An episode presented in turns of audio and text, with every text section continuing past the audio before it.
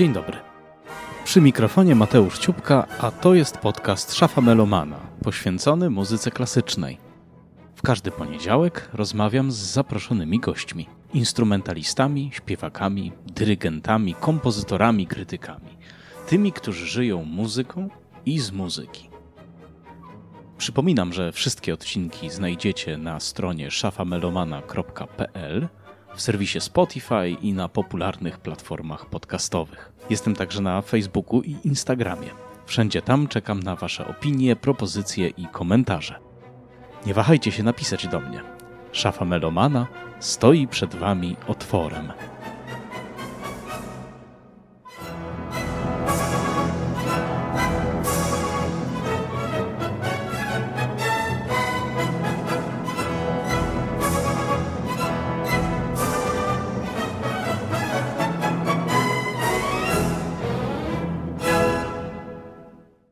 Zdaniem niektórych był wybitniejszym symfonikiem niż Karol Szymanowski, genialnym kompozytorem, którego dorobek w znacznej części uległ zniszczeniu podczas II wojny światowej. Był rektorem warszawskiego konserwatorium, ale zmarł w nędzy, w zasadzie zapomniany już za życia. Zaś pierwsze nagranie jego orkiestrowej kompozycji ukazało się nie w Polsce, tylko w Niemczech w 2008 roku. Mowa o Eugeniuszu Morawskim, któremu poświęcam dzisiejszy odcinek. Jest ze mną Oskar Łapeta, znawca twórczości Morawskiego, autor artykułów na jego temat, muzykolog i publicysta, autor bloga Klasyczna Płytoteka. Cześć. Cześć. Na początek prywatnie cię zapytam, co sprawiło, że zająłeś się Eugeniuszem Morawskim? Jak na niego trafiłeś w ogóle? To jest dość długa, dość długa, ale, ale jednocześnie ciekawa historia. Mamy czas, mów. No wiesz, byłem, byłem na studiach psychologicznych kończyłem je, no i tak zacząłem się zastanawiać, co by ze sobą zrobić. No i stwierdziłem, że jednak dużo bardziej pociąga mnie muzyka niż psychologia. Stwierdziłem, że w takim razie pójdę na muzykologię. Ale też czułem taką potrzebę, żeby jakoś jednocześnie sobie też tą wiedzę o muzyce usystematyzować. No bo ja jakoś, oczywiście jakąś tam wiedzę miałem, czymś się interesowałem, ale miałem takie poczucie, że to jest po prostu trochę, trochę z tej epoki, trochę z tamtej. No i czułem taką potrzebę, że po prostu coś sobie, coś sobie jeszcze więcej w głowie poukładać.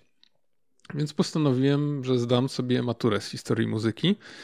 No i w tym celu kupiłem sobie ten czterotomowy podręcznik Danuty Gwizdalanki. Zacząłem sobie go czytać, no i w pewnym momencie trafiłem tam na, na wzmiankę Eugeniuszu Morawskim. I wiesz co, i to było takie... To było bardzo dziwne.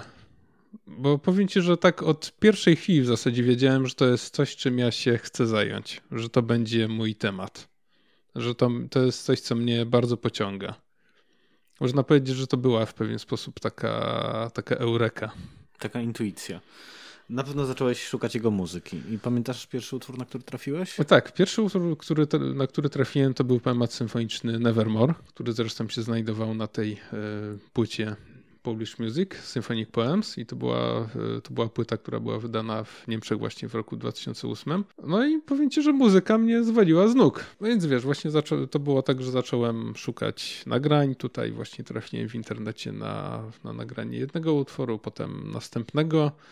Właśnie stwierdziłem, że to, jest, że to jest fascynująca muzyka, ale też jednocześnie jak czytałem to takie nieliczne teksty popularyzatorskie, które gdzieś, na które gdzieś tam można było natrafić, głównie w tych starych wydaniach ruchu muzycznego, to ja ciągle miałem niedosyt. Miałem takie poczucie, że po prostu mnóstwo, mnóstwo rzeczy jeszcze tak, tak naprawdę nie wiadomo, że to jest coś, co trzeba odkryć dopiero. W pewien sposób tak stwierdziłem, że może po prostu powinienem się jakoś yy, zająć Morawskim tak po prostu na, na poważnie. No i tak się, tak się to skończyło, że wylądowałem na doktoracie właśnie, a projektem było napisanie biografii Morawskiego.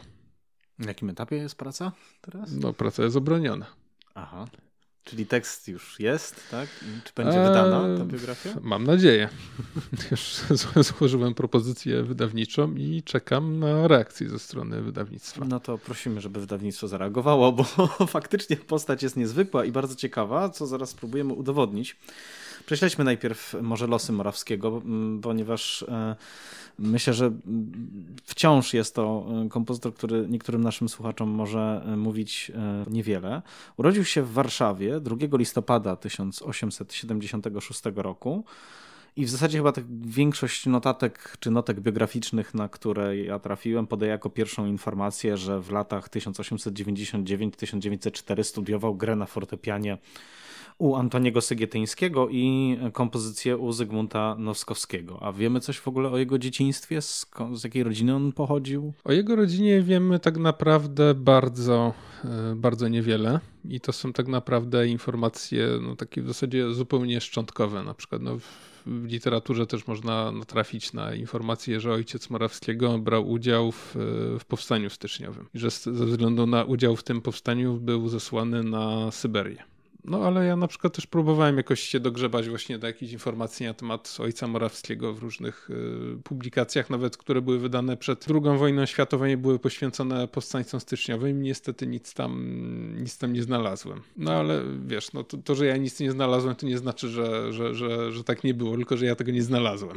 On pochodził z takiej rodziny, gdzie większość, gdzie większość ludzi jednak miała wykształcenie techniczne i on był takim w zasadzie wyjątkiem, jeśli chodzi o to zajmowanie się muzyką na, na poważnie. Czyli nie była to rodzina z y, długoletnimi muzycznymi nie, nie, nie. Natomiast wspomniałeś Noskowskiego, no i w zasadzie to był taki pedagog, kompozytor, u którego uczyli się praktycznie wszyscy ci tacy najważniejsi polscy kompozytorzy, którzy działali jakoś tam w pierwszej połowie XX wieku, więc też no jakby to wykształcenie Morawskiego było, było w zasadzie takie samo jak wykształcenie chociażby, czy nie, no, nie chcę powiedzieć, że było, że było dokładnie takie samo, no ale na przykład u Noskowskiego też przez dwa lata uczył się Szymanowski na przykład, uczył się u niego Różycki, uczył się Rytel, uczył się też Mikołaj Ciurdzionis, który też z Druskiennik przyjechał do E, do Warszawy. No, natomiast też musimy zdawać sobie sprawę, że jednak Noskowski miał podglądy dość, dość konserwatywne i właśnie no, zarówno Morawski, jak i Ciurdionisek też e, ci wszyscy tacy powiedzmy bardziej progresywnie zorientowani y, kompozytorzy, jego uczniowie bardzo, bardzo narzekali właśnie na to, że on jest konserwatywny i w zasadzie nie, nie inspiruje ich do jakichś bardziej ambitnych y, dociekań. Pierwsza taka najbardziej chyba pikantna rzecz e, w życiu Morawskiego wiąże się z rokiem 1903, czyli od tego roku właśnie zaczyna działalność w organizacji bojowej frakcji rewolucyjnej Polskiej Partii Socjalistycznej. Tak, no ponieważ no, Polska oczywiście była wtedy pod zaborami. No, Morawski mieszkał w Warszawie, więc to był zabór rosyjski. No ale też musimy pamiętać, że z perspektywy władz y, rosyjskich prawda, wszyscy członkowie PPS-u byli, byli po prostu terrorystami za, takiego, takiego samego terrorysty był uważany przecież Morawski. A czy w jaki sposób on tam trafił w ogóle do tej organizacji? dlaczego on się w to zaangażował? Cóż, no prawdopodobnie też jakoś może chciał pójść w ślady ojca. Być może on był dla niego jakimś takim wyznacznikiem, być może była to kwestia atmosfery domu rodzinnego, gdzie jednak te tradycje niepodległościowe były, były ciągle, ciągle żywe. To, co mówisz o tym, że Rosjanie traktowali PPS jako terrorystów zasadniczo miało pewne pokrycie w faktach, bo Morawski y, w takim właśnie nie wiem, akcie terrorystycznym chciał wziąć udział w ataku na carską policję i został schwytany i uwięziony w Cytadeli. Tak. I początkowo było, było tak, że został skazany na, na zesłanie na Syberię. No ale jego ojciec po prostu sprzedał część e, ziem, których był właścicielem i po prostu wręczył gigantyczną łapówkę rosyjskim urzędnikom. No i po prostu tam karę zesłania na, na Sybir zamieniono Morawskiemu na wygnanie z, z Imperium Rosyjskiego na, na okres czterech lat. No i Morawski na początku chciał udać się do Londynu i tam jakoś dołączyć do, do polskich socjalistów, którzy tam działali, ale w, jednak ostatecznie zdecydował się zostać w Paryżu zachwyciła go atmosfera tego miasta i tam właśnie kontynuował edukację i tam też y, miały miejsce, miał miejsce jego debiut kompozytorski w roku 1910. Co to było? To było wykonanie symfonii We Victis. To jest zresztą w ogóle o tyle ciekawe, że ta symfonia już nie istnieje, ponieważ zaginęła w, w powstaniu warszawskim. Natomiast no, zostało na kilka, kilka relacji prasowych. Ponieważ jeden z, na, na, na koncercie był obecny jeden polski recenzent, którego ten utwór zachwycił. Bardzo entuzjastycznie się, się o, o, o, tym dziele wypowiadał. Natomiast krytycy francuscy trochę, trochę bardziej byli tutaj wybredni, trochę bardziej narzekali.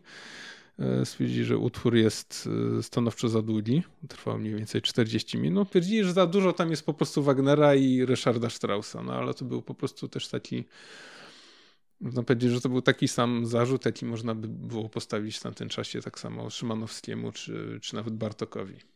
No tak, oni wszyscy z tego pnia. Tak, dokładnie. I dopiero, dopiero później jakoś się uniezależniali od, od tego stylu Straussa. Co mnie zaciekawiło, bo on w Paryżu spędził 22 lata i oprócz tego, że mm, kontynuował jeszcze też naukę y, muzyczną, to y, podjął także studia plastyczne. No, swoje studia plastyczne to on podjął od razu po skończeniu y, studiów kompozytorstwa Noskowskiego. Już wstąpił do Szkoły Sztuk Pięknych w Warszawie już w roku 1904 i uczył się tam od razu w trzech y, klasach. Ponieważ uczęszczał do klasy portretu Konrada Krzyżanowskiego. Studiował też pejzaż u Ferdynanda Ruszczyca i sztukę stosowaną u Karola Tichego.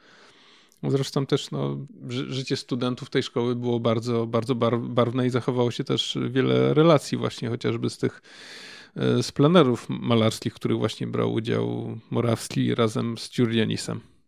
No to ciekawe, bo dzisiaj oczywiście znamy go jako kompozytora i zdaje się, że specjalnie niewiele wiemy o jego pracach.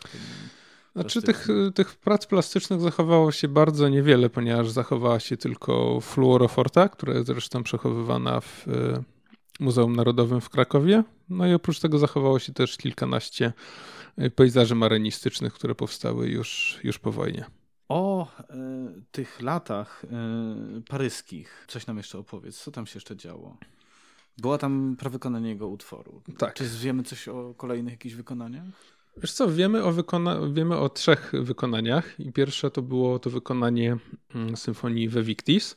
Potem w roku 1918 było wykonanie poematu symfonicznego Nevermore, o którym już mówiliśmy. No i w roku 1928 było też wykonanie fragmentów baletu Miłość.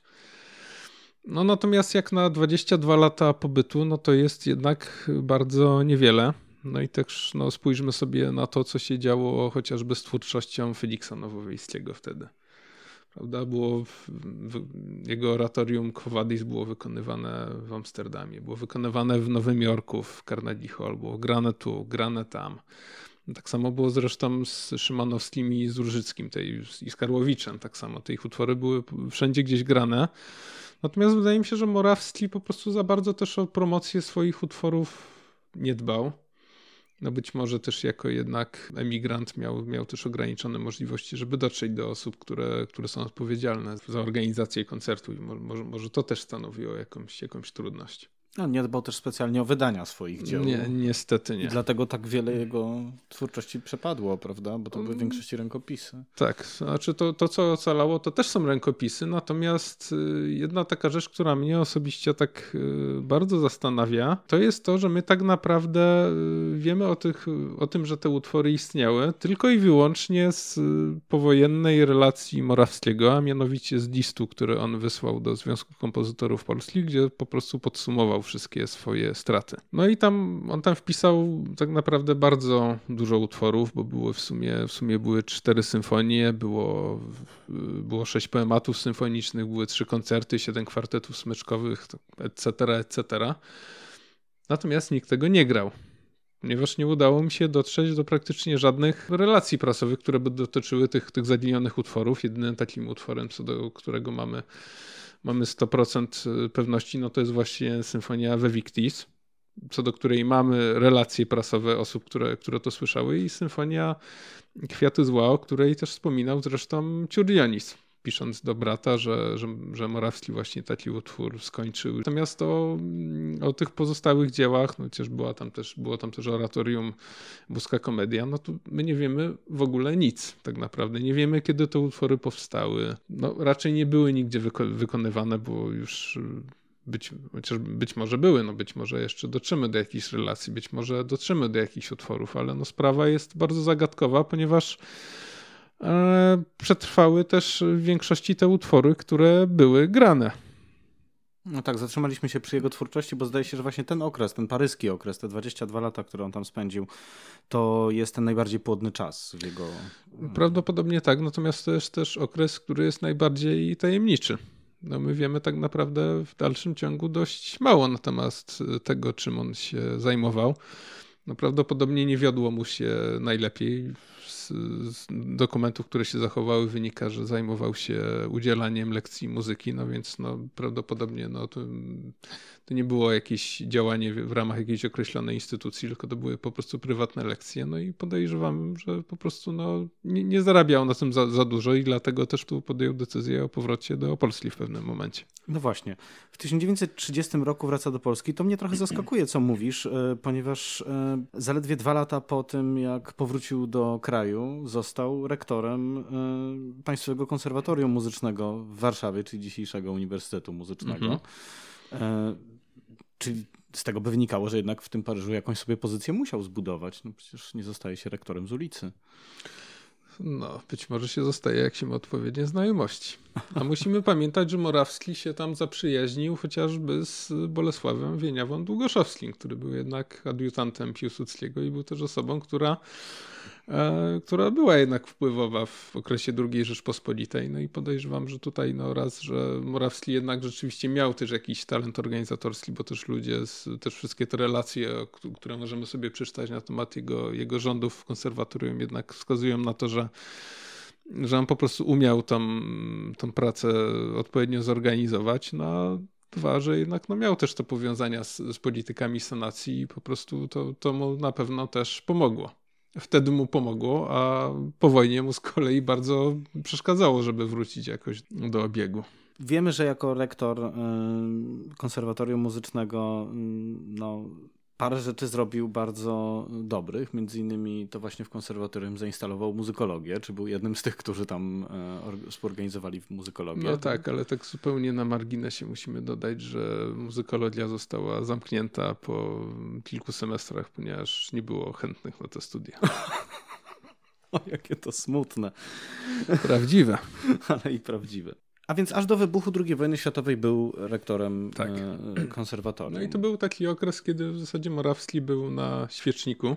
Był też, no, podejmował się wielu różnych e, takich działań, powiedzmy, no, organizacyjnych w tym, w tym środowisku muzycznym, bo był też jurorem w czasie drugiego i trzeciego konkursu Chopinowskiego oraz podczas pierwszej edycji konkursu Wieniawskiego no był też jednym z y, założycieli Instytutu Chopina. To też jest coś, co wydaje, o czym wydaje mi się warto, warto pamiętać.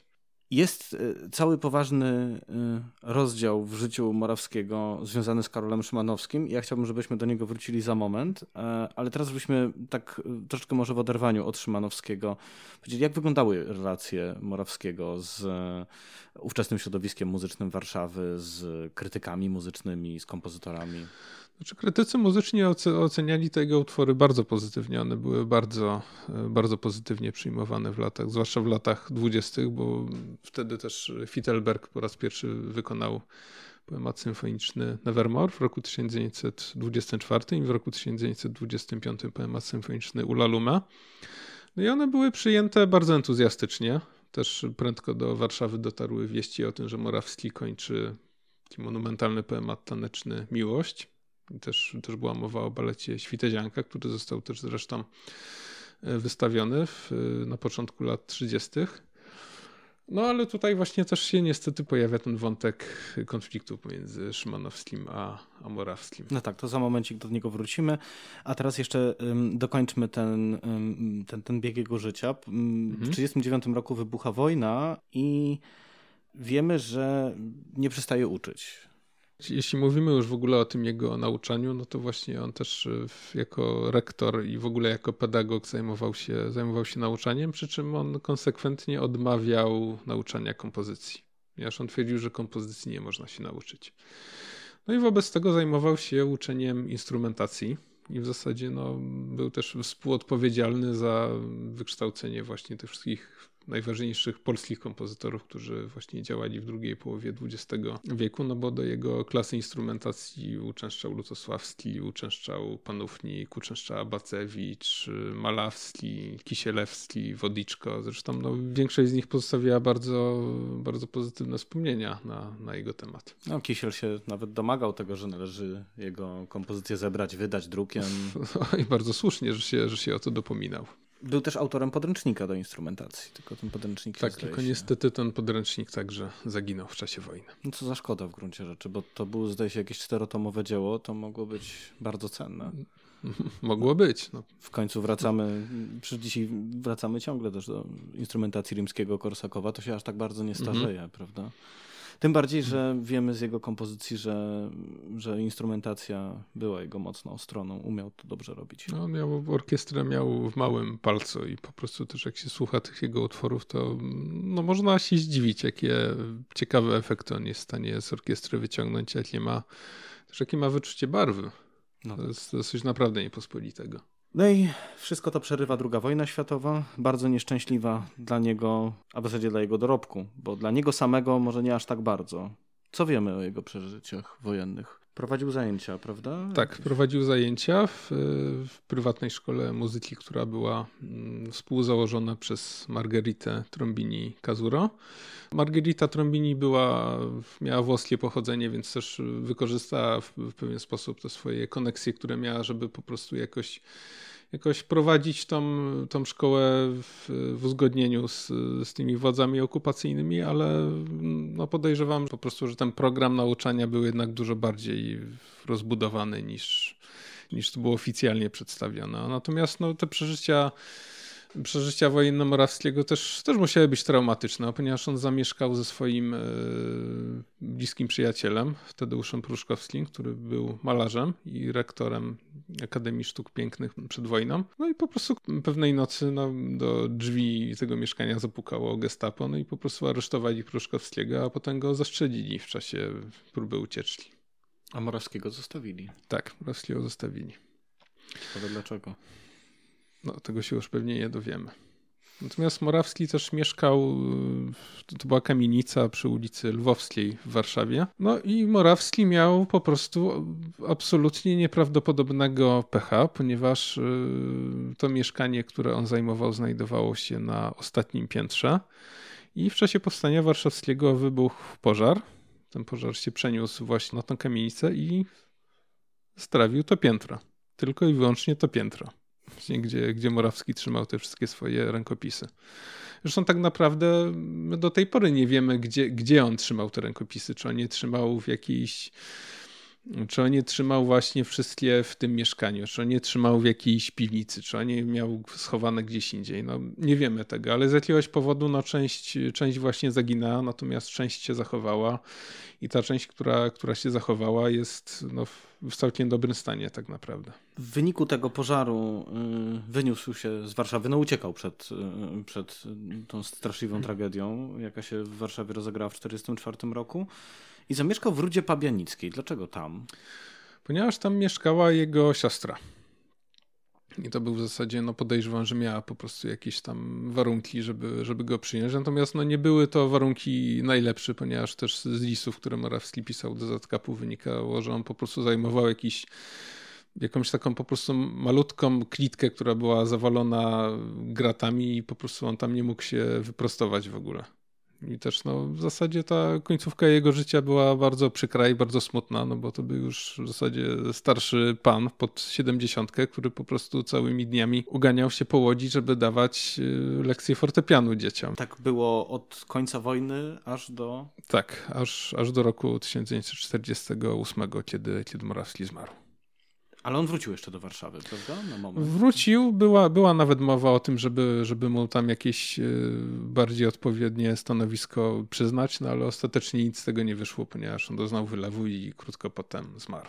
Dzisiaj myśli się, czy ilekroć pojawia się nazwisko e, Eugeniusza Morawskiego w dyskusjach publicystycznych czy muzykologicznych, od razu mówi się o sprawie jego konfliktu z Karolem Szymanowskim. Jakbyś mógł przybliżyć, o co to chodziło i dlaczego i w ogóle. Tutaj pierwsza rzecz, jaką, jaką sobie trzeba powiedzieć, że to nie, był, to nie był konflikt artystyczny. To był konflikt, który się rozegrał na płaszczyźnie administracyjnej konserwatorium. Tu chodziło o to, że, to że konserwatorium było podzielone na trzy jednostki było coś takiego, co się nazywało Wyższą Szkołą Muzyczną, gdzie rektorem był Szymanowski. Była średnia szkoła muzyczna z, z Morawskim właśnie jako dyrektorem, no i dodatkowo do tego było jeszcze seminarium dla nauczycieli, gdzie kierownikiem był Stanisław Kazura. No i tutaj w zasadzie wszystko poszło tak naprawdę o Szymanowskiego.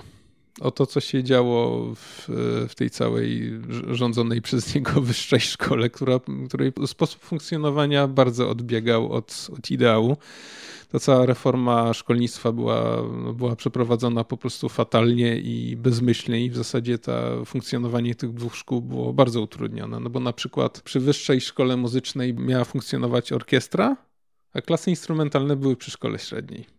Więc no, zorganizowanie pracy było w, ogóle, było w ogóle totalną abstrakcją i też dochodziło do takich sytuacji, że Szymanowski próbował Mm, wymusić na Morawskim, żeby na przykład uczniowie szkoły średniej występowali jako orkiestra szkoły wyższej. No i Morawski się na to na przykład nie chciał zgodzić. No inna sprawa była taka, że Szymanowski na przykład, no, no, raz, że sam po prostu praktycznie nie uczestniczył w życiu, w życiu uczelni, bo po prostu nie chciał, bo po prostu sam otwarcie przyznawał się do tego, że się, do, że się po prostu do tego nie nadaje charakterologicznie. No i zatrudniał też na przykład swoich przyjaciół, jak na przykład Grzegorza Fittelberga czy, czy Ludomira Różyckiego. Oni wykorzystywali te, te pracę jako, jako synakurę. Na przykład y, Fittelberg od października jednego roku do czerwca następnego roku był na turnę koncertowym, a w tym czasie też pobierał pensję dyrygenta orkiestry konserwatorium. Sytuacja była totalnie absurdalna i część pedagogów właśnie z Kozurą i z Morawskim na czele się zbuntowała przeciwko takiemu stanowi rzeczy. Była zorganizowana konferencja w ministerstwie, gdzie no Szymanowskiemu jakby te wszystkie błędy jego zarządzania wytknięto. No Szymanowski się oczywiście na to ciężko obraził. Parę, parę dni później Szymanowski złożył rezygnację z pełnienia stanowiska rektora. No, oczywiście on, on ogłosił, że, że postąpił tak dlatego, że, że z uczelni wyrzucono Fittelberga i Różyckiego. Natomiast musimy pamiętać, że Szymanowski był tu wybrany jako rektor na okres jednego roku. Więc tutaj jego rezygnacja to był taki gest PR-owy tak naprawdę. No, jego kadencja i tak i tak się kończyła. No natomiast Morawski został przez, przez ministra mianowany rektorem zreorganizowanego konserwatorium, gdzie te wszystkie trzy jednostki zostały jakby połączone w jedno. No i od tego momentu Szymanowski utrzymywał, że tu Morawski y, jakby zniszczył jego, jego osiągnięcia, prawda, związane z tym, że, że była jednak ta, ta szkoła muzyczna. Innym takim aspektem tego konfliktu to była kwestia Państwowej Nagrody Muzycznej, którą właśnie przyznano Morawskiemu za balet Świtezianka. W tym samym roku utworem, który był nominowany do tej nagrody była czwarta symfonia Szymanowskiego, która też przegrała. No i oczywiście Szymanowski też stwierdził, że to jest nagroda, która jest, y, została przyznana Morawskiemu za niszczenie jego osiągnięć. No, że powinna się należeć Szymanowskiemu. Tak. No, zresztą no, bądźmy szczerzy, no, Szymanowski miał bardzo paranoiczne nastawienie i on bardzo lubił sobie wyszukiwać wrogów. No i też jakby no Morawski nie krył się z niechęcią do Szymanowskiego, nie krył się z niechęcią do jego muzyki. Zresztą no, Szymanowski też nie przepadał za muzyką Morawskiego i za nim samym, więc tutaj jakby stos był już ułożony, tylko wystarczyło po prostu odpalić zapałkę. No jaki to był klimat y, i co tam się działo, to czytamy w najnowszej publikację o Karolu Szymanowskim, czyli w książce Uwodziciel mm, autorstwa Danuty Gwizdalanki. Myślę, że to akurat warto y, przytoczyć. Y, ten fragment książki znajduje się, czy jest ilustrowany karykaturą, na której widzimy Karola Szymanowskiego. To jest karykatura autorstwa Mai Berezowskiej. Przyjaciółki Szymanowskiego dodajmy. Tak jest, na której znajduje się Szymanowski z bardzo poważną miną znajduje się przy fortepianie i y, przy trzech nogach tego fortepianu siedzą Juliusz Kaden-Bandrowski, Eugeniusz Morawski i Stanisław Kazuro i oni wszyscy podcinają nogi temu instrumentowi. No jest też jeszcze jedna karykatura, na której widnieje Szymanowski na szafocie. Prawda, egzekutorem jest Witold Maliszewski, czyli kolejny taki kompozytor, którego Szymanowski uważał za swojego przeciwnika, no a pod, a pod szafotem właśnie tańczą sobie wrogowie Szymanowskiego i wśród nich Morawski. Fragment z tej książki, który mm, dotyczy właśnie też tego, co powiedziałeś, czyli tej konkurencji pomiędzy Świtazianką a czwartą symfonią. Dyskusja przeniosła się nawet na łamy prasy, a Chybiński pisał do Zborowskiego o rywalizacji tych dwóch partytur. Bije się złoto z łajnem. No to już widzimy, jaka była temperatura tego, tego sporu. No i jak się kiedyś pisało. No ale też, no ale to jednak była prywatna korespondencja, więc to jest, to jest jednak troszkę co innego. Kulminacji konfliktu przyniósł kilka y, miesięcy później koncert z tymi dwoma utworami w programie. Dyrygować miał Grzegorz Fittelberg, lecz Morawski, obawiając się sabotażu z jego strony, zażądał, żeby świteziankę poprowadził Walerian Bierdiajew. Władze Filharmonii w obawie przed rozruchami, wcześniej już dochodziło tam do rękoczynów, to Kazuro się w tym specjalizował. Był taki incydent, zresztą też Roman Jasiński o tym pisze, że po prostu jeden z krytyków wyraził się niepochlebnie o pewnej pianistce. No i po prostu mąż tej pianistki razem z Kazurą napadli na, na krytyka w, w przerwie koncertu i po prostu wymierzyli mu sprawiedliwość. Czyli kilka ciosów, jak Dokładnie.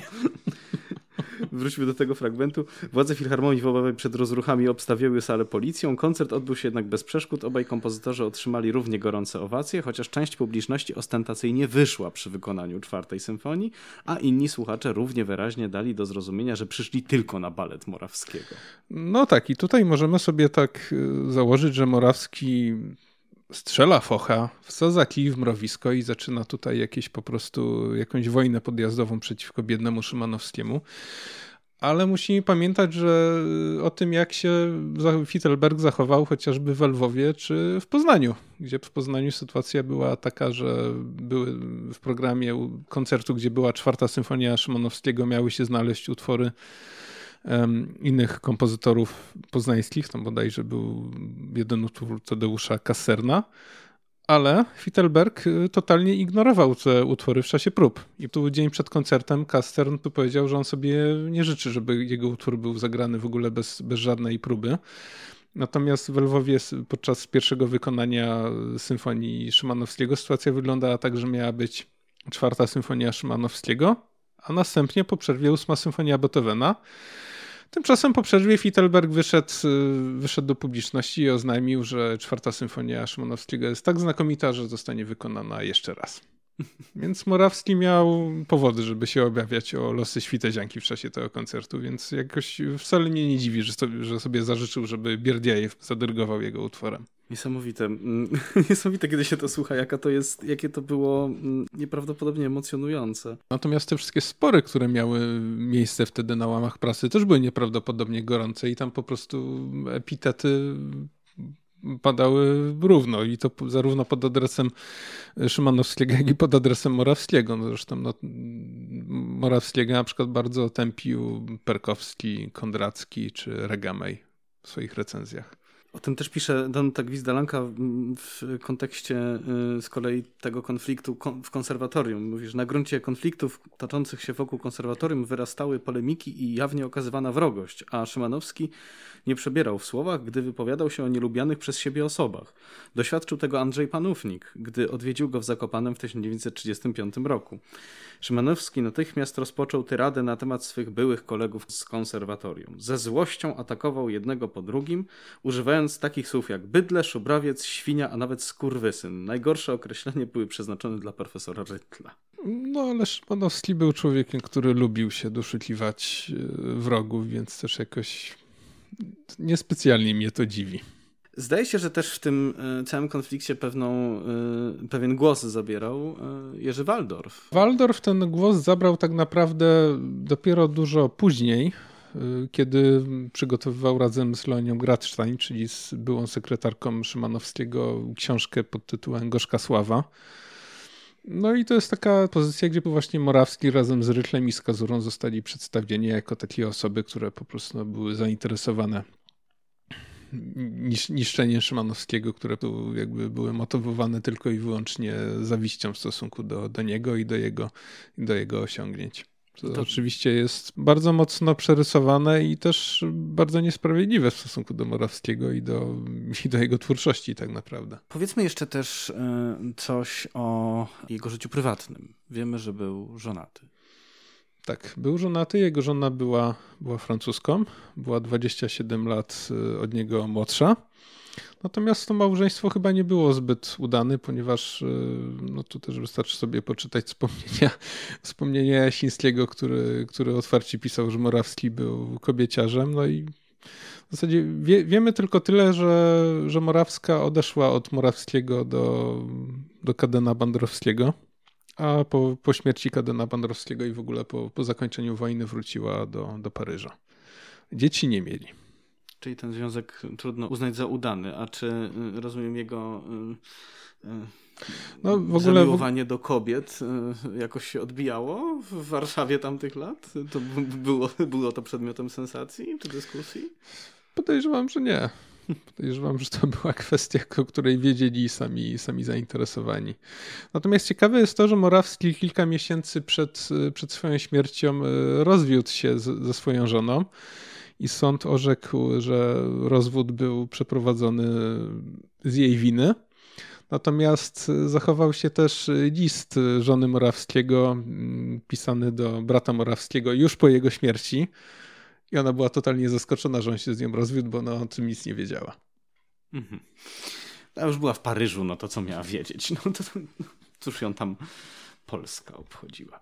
E, wiemy natomiast, że mm, przyjaźnił się bardzo z Ciurionisem, prawda? Hmm? Kim był e, Mikołajus Konstantinas Ciurionis? Ciurionis był, był kompozytorem i malarzem litewskim. W zasadzie jednym z takich e, najważniejszych twórców początku XX wieku. Natomiast ta ich, ich przyjaźń nie trwała jakoś bardzo długo, no, ponieważ zakończyła niestety śmierć Ciurdzionisa w roku 1000, 1911. Niedawno y, ukazała się korespondencja Ciurdzionisa. Ona została opublikowana w Kownie i w zasadzie no, nie wiem, czy jest dostępna na rynku polskim. Chyba raczej jest, jest trudno o tą, o tą książkę. Natomiast y, też jest dość dużo listów y, zachowanych, które wymienił Morawski z Ciurdzienisem na przełomie roku 1901 i 1902, ponieważ Ciurdzienis wtedy przebywał na stypendium w, w Lipsku. Pisali wtedy między sobą. Z tym, że Ciurdzienis pisał tych listów dużo więcej niż, y, niż Morawski. Morawski był jednak dość leniwy i mu się po prostu najczęściej tych listów pisać, pisać nie chciało. Ale one są bardzo ciekawe, ponieważ oni się tam wymieniali jakimiś uwagami na temat konkretnych utworów, przesyłali sobie nawet jakieś poszczególne fragmenty tych kompozycji, wymieniali jakieś, jakieś uwagi na ich temat. I jeden z listów Morawskiego jest o tyle ciekawy, że zawiera motyw muzyczny, który się pojawia we wszystkich jego najważniejszych kompozycjach. Mhm. Co to za motyw? To jest motyw dzwonów. Morawski napisał Ciurdzianisowi właśnie, ten motyw to jest kadencja plagalna w pierwszym przewrocie i Morawski napisał, że to jest motyw, na, na którym on chce oprzeć y, marsz żałobny.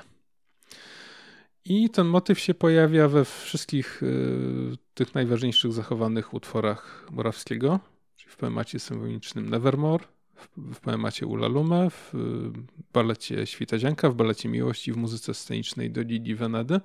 I on się zawsze pojawia w jakichś takich fragmentach y, ważnych z semantycznego punktu widzenia. No przy czym Morawski nigdy nikomu innemu o tym motywie nie powiedział. Więc to był jakiś jego taki bardzo osobisty symbol. Wiemy, że ta przyjaźń e, była bardzo bliska. Ja akurat nie mam tego listu, o którym mówisz tutaj, ale mam przykład takiego tonu, w jakim oni ze sobą korespondowali. E, Ciurionis pisał do e, Morawskiego na przykład tak. Moje kochane dziecko, pomyśl dobrze, czy być ty nie mógł cisnąć kantem Noskowskiego i Roguskiego i od nowego roku wstąpić do tutejszej budy. Rzecz prosta, że najlepiej by było, żebyś skończył konserwę w Warszawie w tym roku i po wakacjach tu się zapisał, ale czy ty skończysz? Czy skończysz za dwa lata? Nie gniewaj się, geniuś, ale mi tak smutno pomyśleć, że z twoim talentem i inteligencją siedzisz pięć lat na harmonii i tyleż prawdopodobnie na kompozycji będziesz siedział. Bo na to się zanosi, do Noskowskiego jeszcze nie chodzisz. Dlaczego, bydlaku?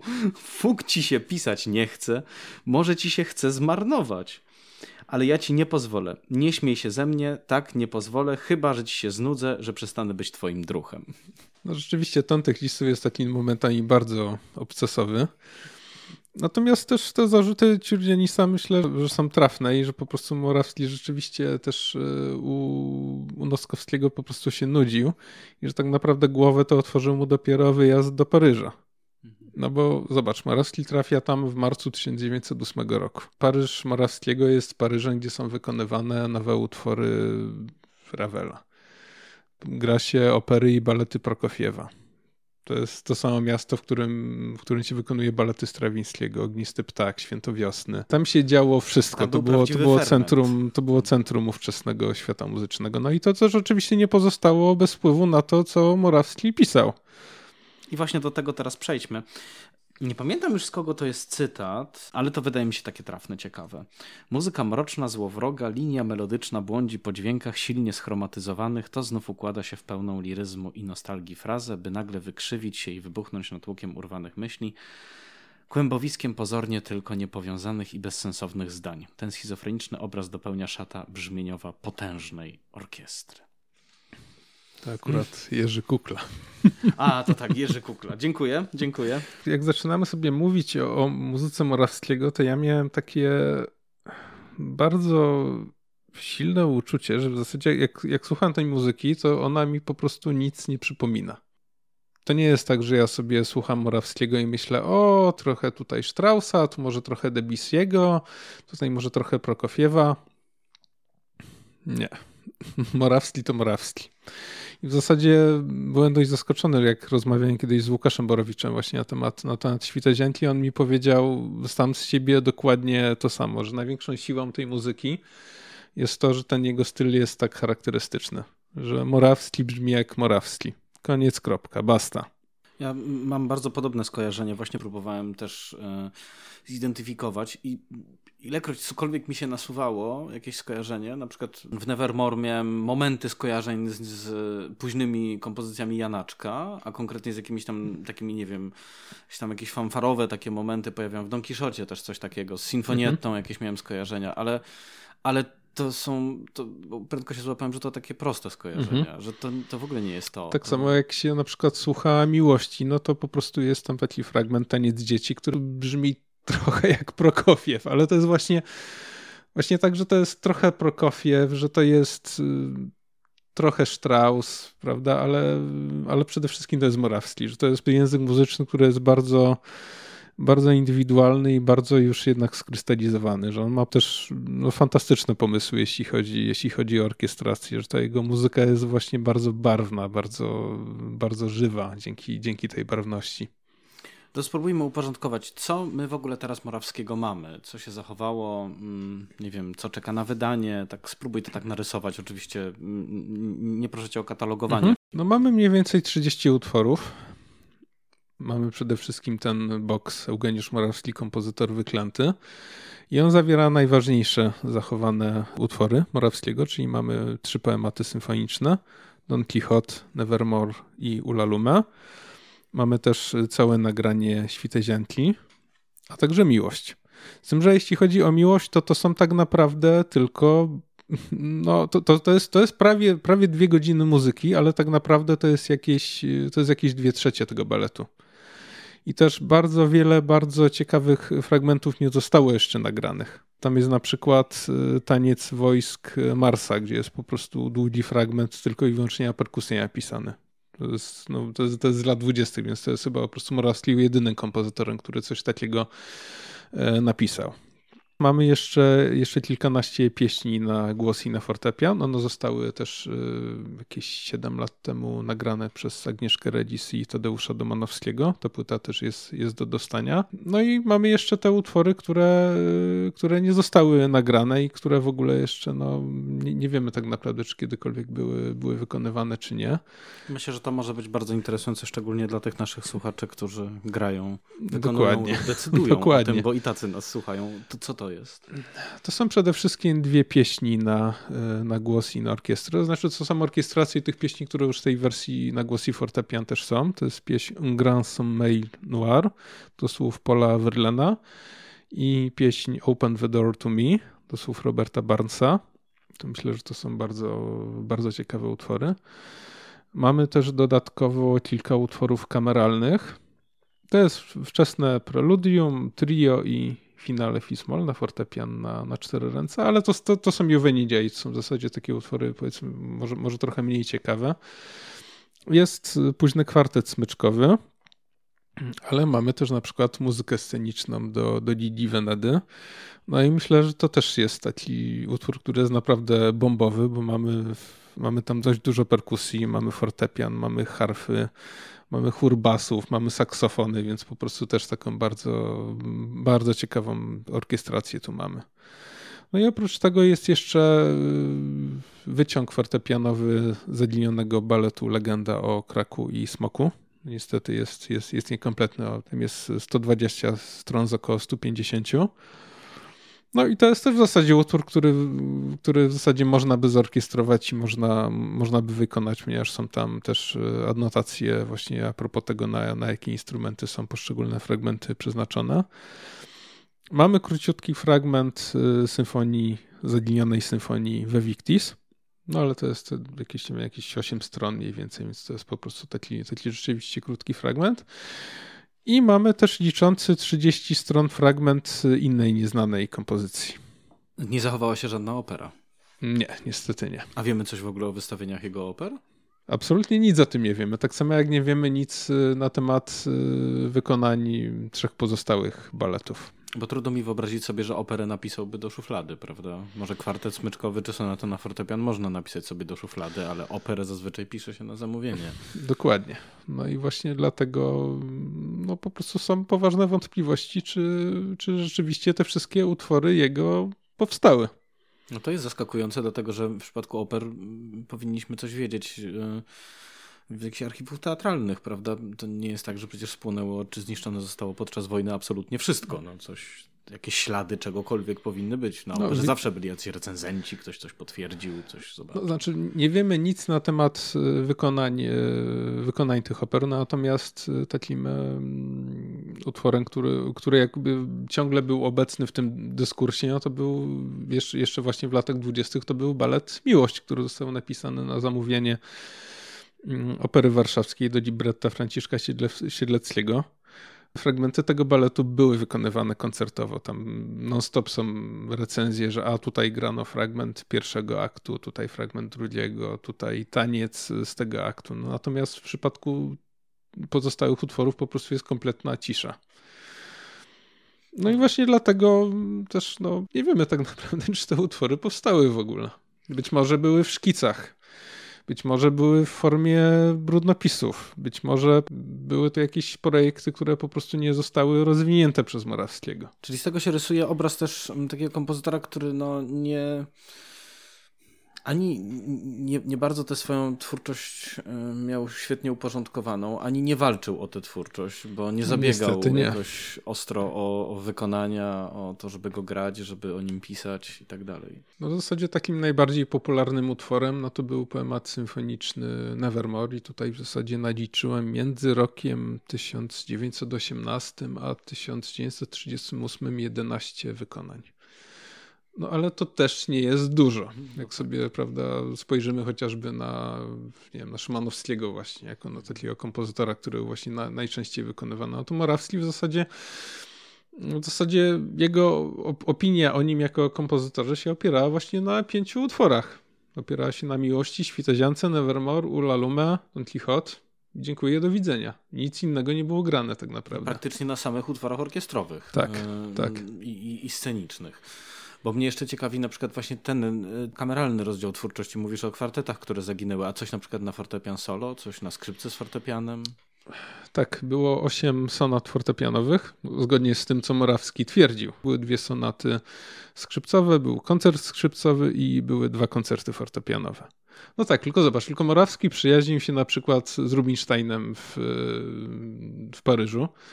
No i w żaden sposób nie wykorzystał tej znajomości, żeby, żeby podrzucić Rubinsteinowi chociażby partyturę tego utworu i żeby w jakiś sposób zainspirować go do, do wykonania. Więc po prostu no, opcje są dwie. Albo Morawskiemu po prostu totalnie na tym nie zależało, albo po prostu te utwory nie istniały. No panowie się znali, bo w młodych latach, w moich młodych latach Rubinsteina, mhm, czyli tak, jego wspomnieniach tak. mamy cytat Godzinami przesiadywałem u Morawskiego przy fortepianie, on grywał mi swoje kompozycje, które zdradzały prawdziwy talent. Ja zaś zapoznawałem go z muzyką Szymanowskiego. No właśnie, tylko... To jeszcze było w paryskich tak, latach. Tak, tak, tak. To było w paryskich latach, ale też no, pamiętajmy, że potem jednak być, być może tutaj też zaważył ten konflikt pomiędzy Morawskim a Szymanowskim, bo jednak, jednak Szymanowski też trzymał się z Rubinsteinem i być może po prostu no też Jakaś się tu urwała. Dokładnie. Tak, tak znajomości.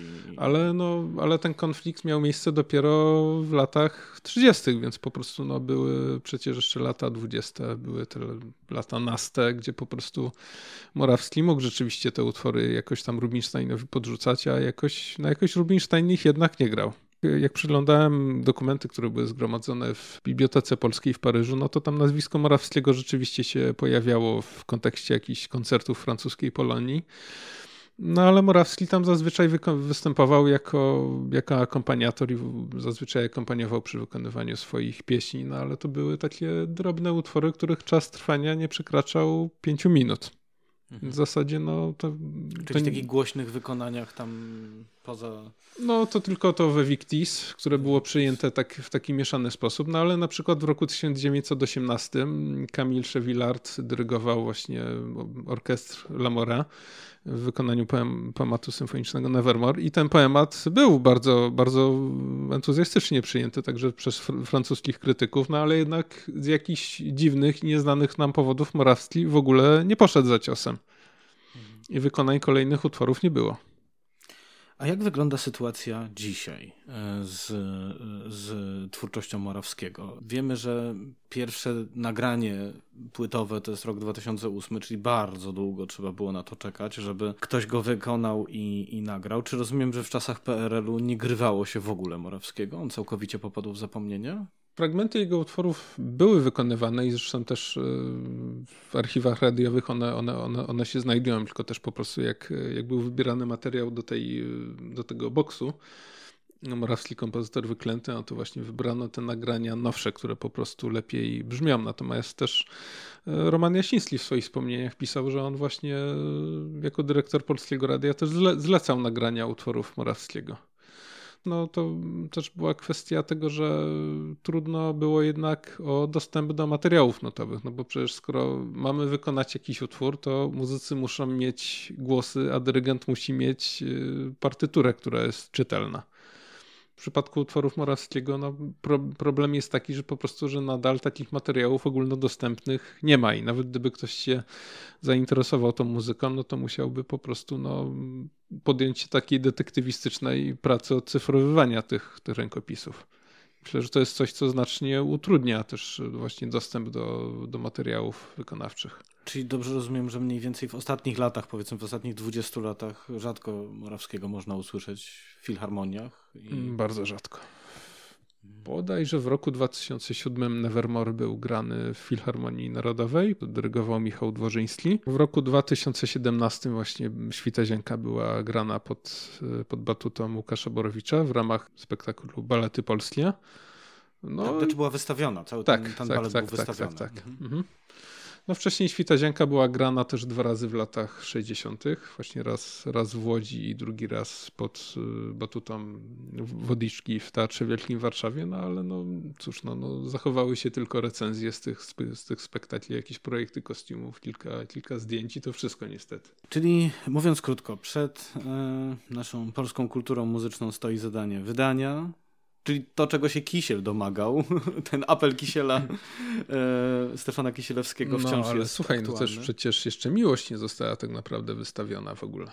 A to jest przecież monumentalne, trzygodzinne widowisko muzyczne, więc to myślę, że to... To jest balet, gdy, tak? Tak, Czy... tak, to jest, to jest balet w czterech aktach. No i myślę, że gdyby go wykonać w całości, no to by była, to by była sensacja.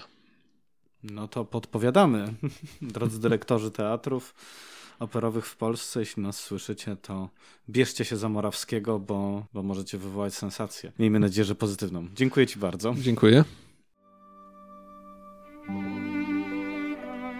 I to już wszystko w dzisiejszym odcinku. Słuchajcie nas, bądźcie z nami. Wszystkie pozostałe odcinki znajdziecie na popularnych platformach podcastowych, a także na stronie internetowej szafamelomana.pl. Kolejny odcinek już za tydzień.